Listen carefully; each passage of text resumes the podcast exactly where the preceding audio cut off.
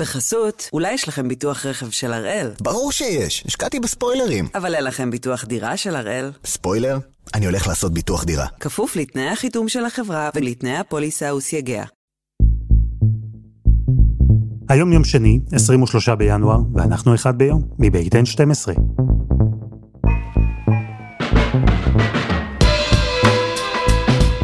אני אלעד שמחיוף, ואנחנו כאן כדי להבין טוב יותר מה קורה סביבנו, סיפור אחד ביום, בכל יום.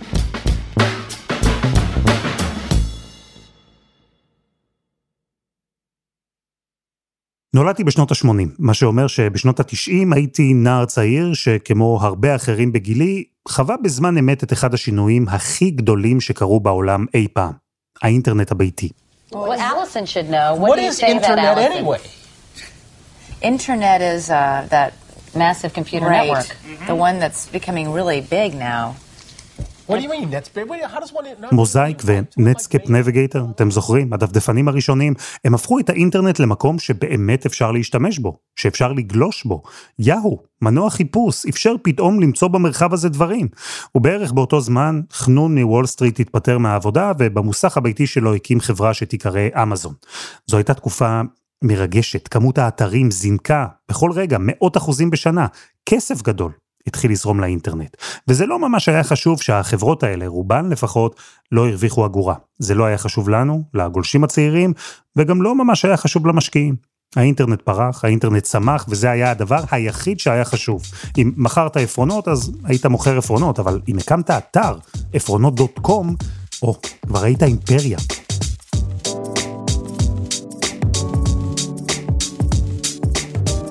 ובשיא ההצלחה, קצת אחרי שהוקמה חברה בשם גוגל, באג 2000 הגיע, באג 2000 הלך, הריבית בארצות הברית התחילה לעלות, יפן הודיעה שהיא רשמית נמצאת במיתון, ובתוך זמן קצר מאוד אחר כך, הכל קרס. יותר מ-400 אלף עובדים במשרות תכנות פוטרו, מדד נסדק קרס לרמה כזו שלקח לו 15 שנים לחזור לאותו שיא של לפני הקריסה. משבר בועת הדוט קום קראו לתקופה הזו, שעובדי ההייטק או המאזינים המבוגרים יותר שלנו חוו וזוכרים מצוין, אבל אנחנו, ילדי שנות ה-80, או כל מי שנולד אחריהם, היינו עסוקים אז בדברים אחרים, באינטרנט, שהמשיך להתפתח. ועכשיו הדור הזה, הדור שלי, הוא מניע את העסק. הוא הקים חברות סטארט-אפ, הוא מנהל ענקיות טכנולוגיה, הוא ראה וגם עזר לאינטרנט לצמוח לממדים מפלצתיים. והוא, עכשיו, אולי יתמודד בפעם הראשונה עם משהו שיכול להזכיר את המשבר ההוא. משבר שהדור שלי חווה, אם בכלל, מהצד.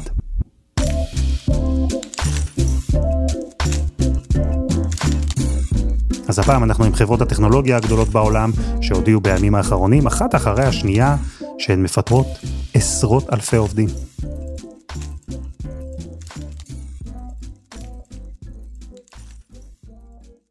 שלום הלל בן צור, העורכת הראשית של אתר טק 12. היי אלעד. אז לפני קצת יותר מחצי שנה דיברנו כאן, את ואני, על אה, האטה בענף ההייטק, מה קורה להייטק הישראלי, זו הכותרת שאז נתנו לשיחה. דיברנו על פיטורים פה ושם, על שינוי מגמות, אבל אני חושב שהיום כבר אפשר לומר, אנחנו במקום אחר, ואני לא מדבר על ישראל, אלא בכלל על העולם. כן, חד משמעית אנחנו בעיצומו של גל פיטורים, חזק, אגרסיבי, יש אתר שמרכז את כל הפיטורים בחברות טכנולוגיה. כרגע לפי הספירה שלו בארצות הברית, רק ב-2023, להזכירך התחילה לפני, לא יודעת, שלושה שבועות, כבר יש 55 אלף איש שפוטרו בתעשייה. זה 2,500 איש ביום מתחילת השנה, מזה שלושה שבועות. זאת אומרת, בשנה שעברה כולה, לפי הרישומים שלו, פוטרו 150 אלף איש. אז אם תוך שלושה שבועות אנחנו כבר בשליש מהמספר הזה, אין ספק שזה אירוע שאי אפשר להתעלם ממנו. וזה לא שיש רק אה, הרבה מפוטרים. הדבר המעניין והחדש הוא גם החברות שמפטרות. אה, דקרת פה את הנקודה, זה לא רק כמה מפטרים, כמובן שכשחברות גדולות מפטרות אה, כמה אחוזים מהעובדים שלהם זה גם היקף שלא ראינו בעבר, אבל זה גם השאלה מי מפטר. כשסטארט-אפ קטן שגייס כמה מיליוני דולרים לאיזה מוצר נישה שלא מתרומם, סוגר את הבסטה ולא יודעת, 23 עובדים שהיו לו מאבדים את מקום העבודה, זה לא נעים, זה עצוב, אבל זה חלק מהדינמיקה של התעשייה. כשחברות שמעסיקות עשרות אלפי, מאות אלפי, במקרה של אמזון מיליון וחצי איש מחליטות לפטר עובדים, זה אירוע בקנה מידה עולמי. אגב, אפרופו זה חברות גלובליות, זאת אומרת שמנכ"ל אמזון מחליט אה, בכיסאו בארצות הברית לפטר עכשיו איקס אחוזים מהחברה אז כן גם הסניף הישראלי וגם הסניף ההודי וגם הסניף האנגלי בכל מקום שיש בו עובדים של החברה הולכים אנשים הביתה. על כמה אנשים אנחנו מדברים? אז בואו נעשה באמת רגע סדר במספרים. קודם כל גוגל לאחרונה בסוף השבוע האחרון התחילה הליך פיטורים של 12 אלף איש. Google parent company Alphabet is the latest tech giant to trim thousands of jobs. The company announced it's slashing 6% of its workforce. לפניה, כמה ימים קודם, מייקרוסופט הודיעה שתקצץ 5% מכוח האדם שלה, שזה פלוס מינוס 10,000 איש. Microsoft says it is laying off at least 10,000 employees, saying that it is predicting... אמזון שבועיים קודם הודיע על פיטורים של 18,000 איש. Amazon's biggest layoffs ever start tomorrow. The company is slashing 18,000 jobs, just a fraction of its one אם נחזור עוד טיפה אחורה, workforce. בסדר? נמשיך לעבור לחברות טכנולוגיה ענקיות. בנובמבר Meta פיטרה, Meta זה חברת האם של Facebook, Instagram, WhatsApp, פיטרה 11,000 איש. בעצם התחילה את הגל הזה, וגם אינטל הודיעה שתפטר אלפי עובדים, וסיילספורס, ובוקינג דוט קום, וטוויטר, ואובר, וכל מיני חברות קריפטו שקרסו, שגם מהן נפלטו אלפי עובדים, אבל באמת החברות המאוד מאוד גדולות, ה Amazon, Google, מייקרוסופט של העולם, הם החברות שעכשיו נותנות את הטון. למה זה קורה? בעצם אנחנו נמצאים בחודשים האחרונים במגמה משמעותית של העלאת הריבית בכל העולם וכמובן בעיקר בבנק המרכזי ב- בארצות הברית ה-Federal Reserve Bank. המשמעות של זה היא שהכל יותר יקר. הכל יותר יקר וגם הכסף יותר יקר. זה אומר שאם פעם בעידן של ריבית אפסית היו לי נניח אני עכשיו משקיעה ויש לי מיליון שקל מיותרים ואני מתלבטת מה לעשות איתם. אז אם אני אשים אותם בבנק אני לא אקבל כלום על הכסף הזה אז יאללה אז אני אשים אותם בבורסה או שאני אשים אותם על איזה חברה שנראית לי מוצלחת והיא תהפוך את המיליון שקל האלה למיליון וחצי שקל עוד שנתיים. בעידן של ריבית גבוהה בהרבה מקומות הסיכון הזה לא משתלם הרי אם הריבית שלי היום היא 7% ואני אשים את הכסף לנוח אז הוא יעשה 7%. הוא יעשה 7% אם יש היום מיליון שקל והוא יעשה 7% זה אחלה כסף שאני יכולה לעשות בלי להתאמץ למה לי להסתכן ולשים אותו על איזה חברת הזנק שתצליח או לא תצליח או לשים אותו בבורסה שיכולה גם לעלות וגם לרדת ובעיקר ראינו אותה בשנה שעברה יורדת זה היה השנה הכי גרועה של וול סטריט מ-2008. הדברים האלה באופן טבעי משפיעים על השוק כולו. קחי אותי אבל רגע לראש של אה, מנכ"ל חברת ענק כזו, חברה ששווה מאות מיליארדים, אולי אפילו יותר. אז בסדר, הוא רואה איך הריבית עולה ואיך יש אי ודאות כלכלית, אבל הוא מפטר עשרת אלפים עובדים כי מבחינתו זה ההבדל בין הפסד לרווח? מה, מה הפיטורים האלה אמורים להשיג? חברה שיש לה, אה, לא יודעת, 220 אלף אה, עובדים כמו במייקרוסופט שמקצצת עשרת אלפים, זה לא אה, בשביל להפסיק להפסיד, זה איזשהו סיגנל לשוק, הנה אני מתכווצת, אני עושה את מה שצריך. חברות הטכנולוגיה הגדולות לא מפסידות כסף, אבל בסופו של דבר גם הן צריכות להתיישר לפי מה שקורה בשוק, ומה שקורה בשוק זה שחברות כבר לא יכולות לשפוך כסף כאילו השנה 2021. אם אני עכשיו מנכ"לית של חברה ואני מתלבטת איך לנהל את עצמי ב-2023, שנת האטה כלכלית אה, ללא כל צל של ספק, אז עכשיו זה זמן טוב לפטר, יש אווירה של פיטורים, זה אפילו לא רק לגיטימי, זה נחשב באיזשהו מקום כלקיחת אחריות של מנהלים כלפי עתיד החברה, כלפי המשקיעים, אה, יש פה בהחלט גל שמזין את עצמו, אבל אני חושבת שגם באופן אמיתי יש הסכמה יחסית רחבה שאלה חברות שצריכות להתכווץ מבחינת מספר העובדים שלהן. מה הכוונה צריכות להתכווץ? למה את מתכוונת? החברות האלה צריכות להתכווץ משום שבתקופת הקורונה הן גייסו עוד אלפי ועשרות אלפי עובדים שהיום במובן מסוים הן כבר לא זקוקות להם. בעצם כשנכנסנו לקורונה, תחזור איתי רגע שלוש שנים עוד מעט אחורה, הכל השתנה, הכל עבר לזום, אה, הילדים שלי הפסיקו ללכת לבית ספר, הייתי צריכה לקנות שלושה מחשבים חדשים, הייתי צריכה משרד בבית, הייתי צריכה יותר אחסון ענן, הייתי צריכה יותר אה, קניות שעשיתי מרחוק, זאת אומרת כל החיים השתנו, פתאום כל המשפחה הייתה צריכה לעבור לזום. עכשיו יצאנו מהקורונה.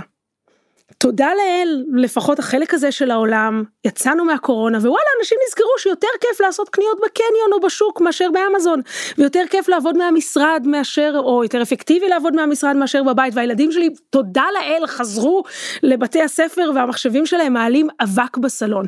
אז בעצם ההתרחבות המאוד מאוד אגרסיבית הזאת של החברות בתקופת הקורונה הייתה מתוך תפיסה שהשינוי הזה הוא לנצח. זאת אומרת הנה הפכנו לעולם של דיגיטל שבו אנחנו עושים הכל מרחוק וואלה זום זה מתיש. אה, לעבוד מרחוק זה מתיש, אה, ללמוד מרחוק זה מתיש, אנשים אוהבים ושמחים לחזור לעשות את הדברים האלה פנים אל פנים. אז גם הצריכה שלי, של מחשבים ושל כל העולם העסקים, של ענן ושרתים, כל הדברים האלה מאוד התכווצו עם היציאה מהקורונה.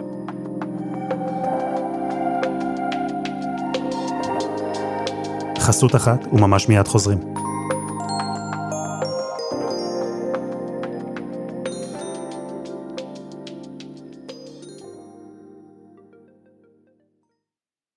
בחסות, אולי יש לכם ביטוח רכב של הראל. ברור שיש, השקעתי בספוילרים. אבל אין לכם ביטוח דירה של הראל. ספוילר? אני הולך לעשות ביטוח דירה. כפוף לתנאי החיתום של החברה ולתנאי הפוליסה וסייגיה. אנחנו עם גל הפיטורים הגדול בחברות הטכנולוגיה הענקיות בעולם, חברות שהיה נדמה שהן כבר כל כך חזקות וכל כך גדולות שלא באמת יכול לקרות להן משהו. והשבוע, אחת אחרי השנייה, הן הודיעו על קיצוצים ועל פיטורים של סביב עשרת אלפים עובדים בכל חברה. אז עילעיל יש משהו שגרם לי לתהות, כי בהודעות שקיבלנו מחברות הענק האלה בימים האחרונים, גל הפיטורים נע סביב מספרים דומים בכל חברה. זה צירוף מקרי? איך בעצם החליטו כמה לפטר? רוב החברות שהודיעו על פיטורים, פיטרו בערך עשרה אחוז. מהעובדים. עכשיו למה זה עשרה אחוז? כי זה לא קיצוץ עמוק מדי שמעיד על מצוקה, אוי ואבוי חצי מהאנשים צריכים ללכת הביתה, וזה לא קיצוץ קטן מדי שאומר אני עושה את זה אה, רק בשביל אה, לסמן וי ליד הקיצוץ ההכרחי. זה באמת מספר או שיעור עובדים שחברה יכולה להמשיך להתנהל היטב גם בלעדיו, ומצד שני מאפשר לה להדק את החגורה בצורה אה, פומבית, זאת אומרת לאותת גם לשוק, גם למשקיעים, בבורסה ומחוצה לה, הנה אנחנו עושים את מה שצריך על מנת להיערך ל-2023, אנחנו מגיעים בגרסה רזה, דקיקה, מחוזקת, זה גמישה יותר לכל האתגרים שמזמנת השנה הקרובה.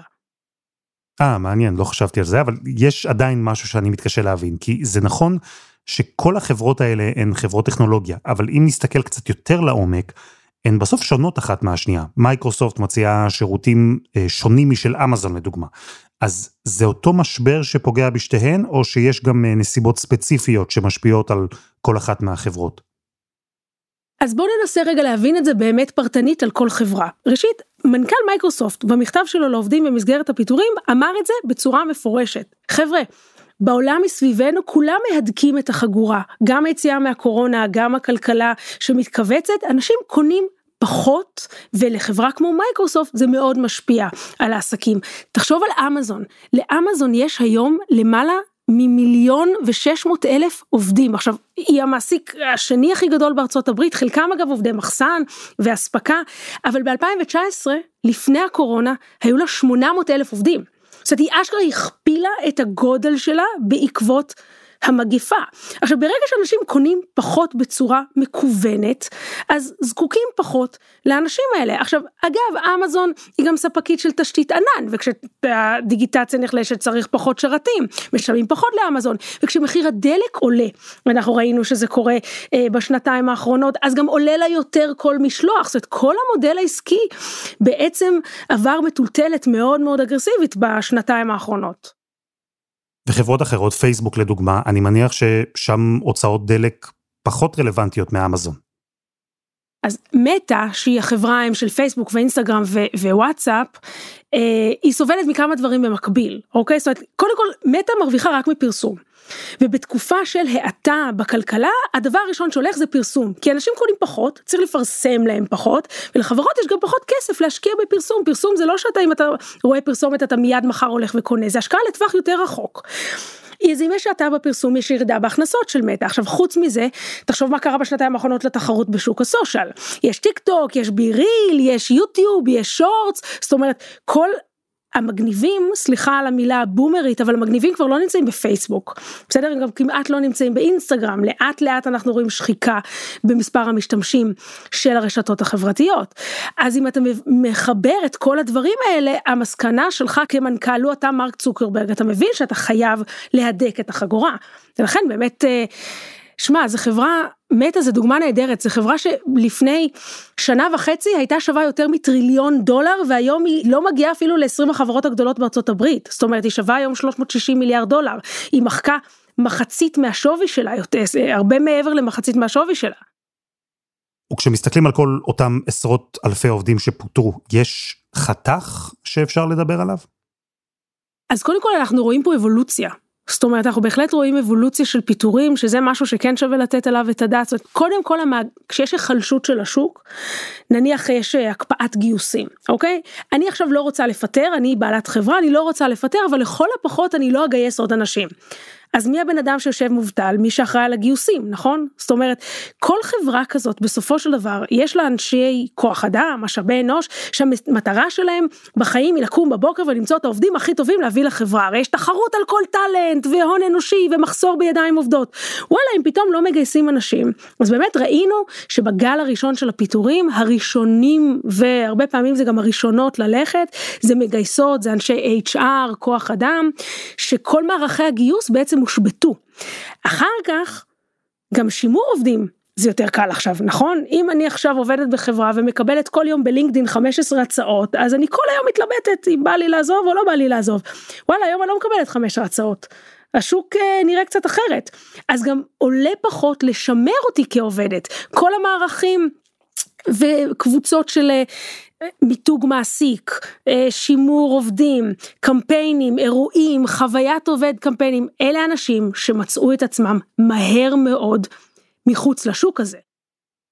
שנייה, אבל את מדברת כאן על המעטפת הארגונית. אה, מתכנתים, מהנדסים, גם הם נפגעו, לא? מה שהיום אנחנו רואים וגם בביג טק ולכן יש פה מפנה משמעותי, זה אנשים שמפוטרים מליבת המוצר. מפתחים, אה, באמזון פוטרו אנשים בחטיבת אה, אלקסה, העוזרת הקולית, במייקרוסופט פוטרו אנשים בחטיבת המציאות הרבודה, מטאוורס, VR, אה, זה מפתחים. בגוגל פוטרו אנשים שמפתחים אנדרואיד, זאת אומרת זה לא רק מקצועות המעטפת, כשאתה מפטר 15 אלף איש, זה קיצוץ רוחב. עמוק. אגב, בגוגל, לפני הפיטורים, עשו הערכת עובדים, ביקשו מהמנהלים לזהות מי השישה אחוז עובדים הכי פחות טובים שלהם, עם אה, ביצועים אה, פחותים. וכולם אמרו, אוקיי, אלה האנשים שיפוטרו. אבל גם עובדים עם ביצועים גבוהים פוטרו בגוגל. אנחנו יודעים את זה מעדויות של עובדים ברשתות החברתיות, שאנשים שקיבלו הערכות גבוהות מהמנהלים שלהם, גם הם היו צריכים ללכת הביתה. אלה פיטורים שמראים שבאמת זה לא רק אה, במעטפת של הגיוס או של המיתוג מעסיק, אלא אנשים שהם ממש נמצאים בליבת המוצר שהחברה מפתחת. נשמע לי שכל הדבר הזה אה, משנה ממש את סביבת העבודה, גם בתוך החברות האלה הגדולות ובכלל בענף. כי זו חוויה אחרת לגמרי לעבוד בענף הייטק שמגייס עובדים בלי הפסקה, לעומת ענף הייטק שמפטר במספרים כאלה. בעצם בנקודה שבה השוק הוא שוק שיש בו גלי פיטורים משמעותיים, כובד המשקל עובר מהעובדים למעסיקים. אם קודם העובדים יכלו לבחור מבופה של הצעות עבודה אינסופי, זה לא המצב היום, ולכן המעסיקים יכולים קצת פחות לעבוד ולשמר אותם, קצת פחות להשקיע בזה. ואני מניח שזה גם פוגע בחדשנות, שזה בסוף הלב של תעשיית ההייטק, כי להמר, להעז, לנסות, להמציא דברים חדשים, זה נשמע לי כמו משהו שלא באמת יכול לקרות כשהארנק נשאר אה, סגור בכיס. כן ולא. זאת אומרת, כן, ללא ספק, החשש הוא שצמצום אה, אנשים ותקציבים בעצם מייצר הליכה על בטוח, אוקיי? ואנחנו נלך רק על משהו שאנחנו יודעים בוודאות שיצליח, ולא ניקח אה, סיכונים מיותרים. מצד שני, וזה בעצם מאפיין של בועה, אפשר, וגם המשקיעים אומרים את זה עם יד על הלב, ב-2021 היו חברות שקיבלו הערכות שווי ונסחרו בבורסה במספרים שלא הלמו את הערך האמיתי של המוצר שהם הציעו. אתן לך דוגמה, Peloton, חברה שעשתה הליכוני כושר. אופני ספינינג, בסדר? נסחרה בבורסה, עדיין אגב, במיליארדים, על בסיס איזה אפליקציה שכשכל האנשים בעולם היו כלואים בבית ולא יכלו ללכת לחדר הכושר, אז כן, אז כולם קנו הליכונים ואופני ספינינג שיהיו תקועים בסלון.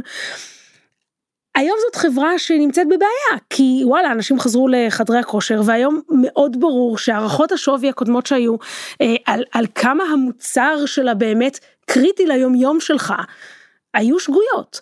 אז כן, יש היום חברות שהן חברות אה, בועה שלא ישרדו את גל הצמצומים הזה, ולא היו כנראה בכלל קמות במציאות כלכלית קצת יותר נורמלית. ב-2021 היה טירוף, היה טירוף, ובצורה מסוימת גם יש היום משקיעים שאומרים שזה פגע בתעשייה, כי המון חברות שעשו דברים די זניחים, קיבלו המון המון כסף ועבדו בהם עובדים מאוד מאוד טובים שהיו יכולים באותה מודע אולי לעשות משהו קצת יותר אה, משמעותי ואיכותי. והיליל, צריך לומר, אנחנו עדיין לא יודעים באיזה שלב של המשבר אנחנו נמצאים, אם הוא ימשיך להתפתח כמו פיצוץ בועת הדוט קום בתחילת שנות האלפיים. את אמרת שיש 55 אלף עובדים שפוטרו בשלושה שבועות, רובם מאותן חברות גדולות שאנחנו מדברים עליהן. זה חברות שבמידה רבה מחזיקות נתח גדול מהכלכלה העולמית, בטח מהכלכלה האמריקנית. אנחנו רואים שם איזה כוונה של הממשל אה, להתערב, לסייע, לעזור לחברות האלה? צריך להבין שהחברות האלה שפעם נחשבו לבשורה הכי חשובה של הכלכלה האנושית, בסדר? ופורצות הדרך הטכנולוגיות, אה, קצת המוניטין שלהן ירד לא רק בקרב המשתמשים אלא גם בקרב הממשל והרגולטורים ואפילו ביידן עצמו שאומר את זה בצורה מפורשת בכמה טורים שהוא מפרסם בשבוע האחרון בעיתונים מרכזיים בארצות הברית. הוא אומר זה חברות שגדלו מדי, שמפרות את פרטיות המשתמשים, שמנצלות את המידע שהן אוספות על המשתמשים לטובת הון אישי, הוא מאמין בהגברת התחרות עליהם, אנחנו רואים את זה בחודשים האחרונים. כל החברות הגדולות מנסות לרכוש חברות נוספות, לא מקבלות את אישור הרגולטור, מייקרוסופט ניסתה לקנות את uh, ענקית המשחקים Activision, כרגע עוד לא קיבלה אישור על זה. Meta רכשה את אה, Giphy, החברה שעושה גיפים נאלצה לבטל את הרכישה, זאת אומרת מהבחינה הזאת הרוח כרגע שנושבת מוושינגטון היא מאוד שלילית נגד המגזר כולו.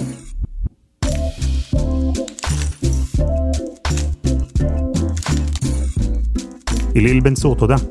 בשמחה אלעד. וזה היה אחד ביום של N12. למרות הכל אנחנו מחכים לכם גם בפייסבוק, חפשו אחד ביום, הפודקאסט היומי. העורך שלנו הוא רום אטיק, תחקיר והפקה עדי חצרוני, דני נודלמן ורוני ארניב, על הסאונד יאיר בשן שגם יצר את מוזיקת הפתיחה שלנו, ואני אלעד שמחיוף. אנחנו נהיה כאן גם מחר.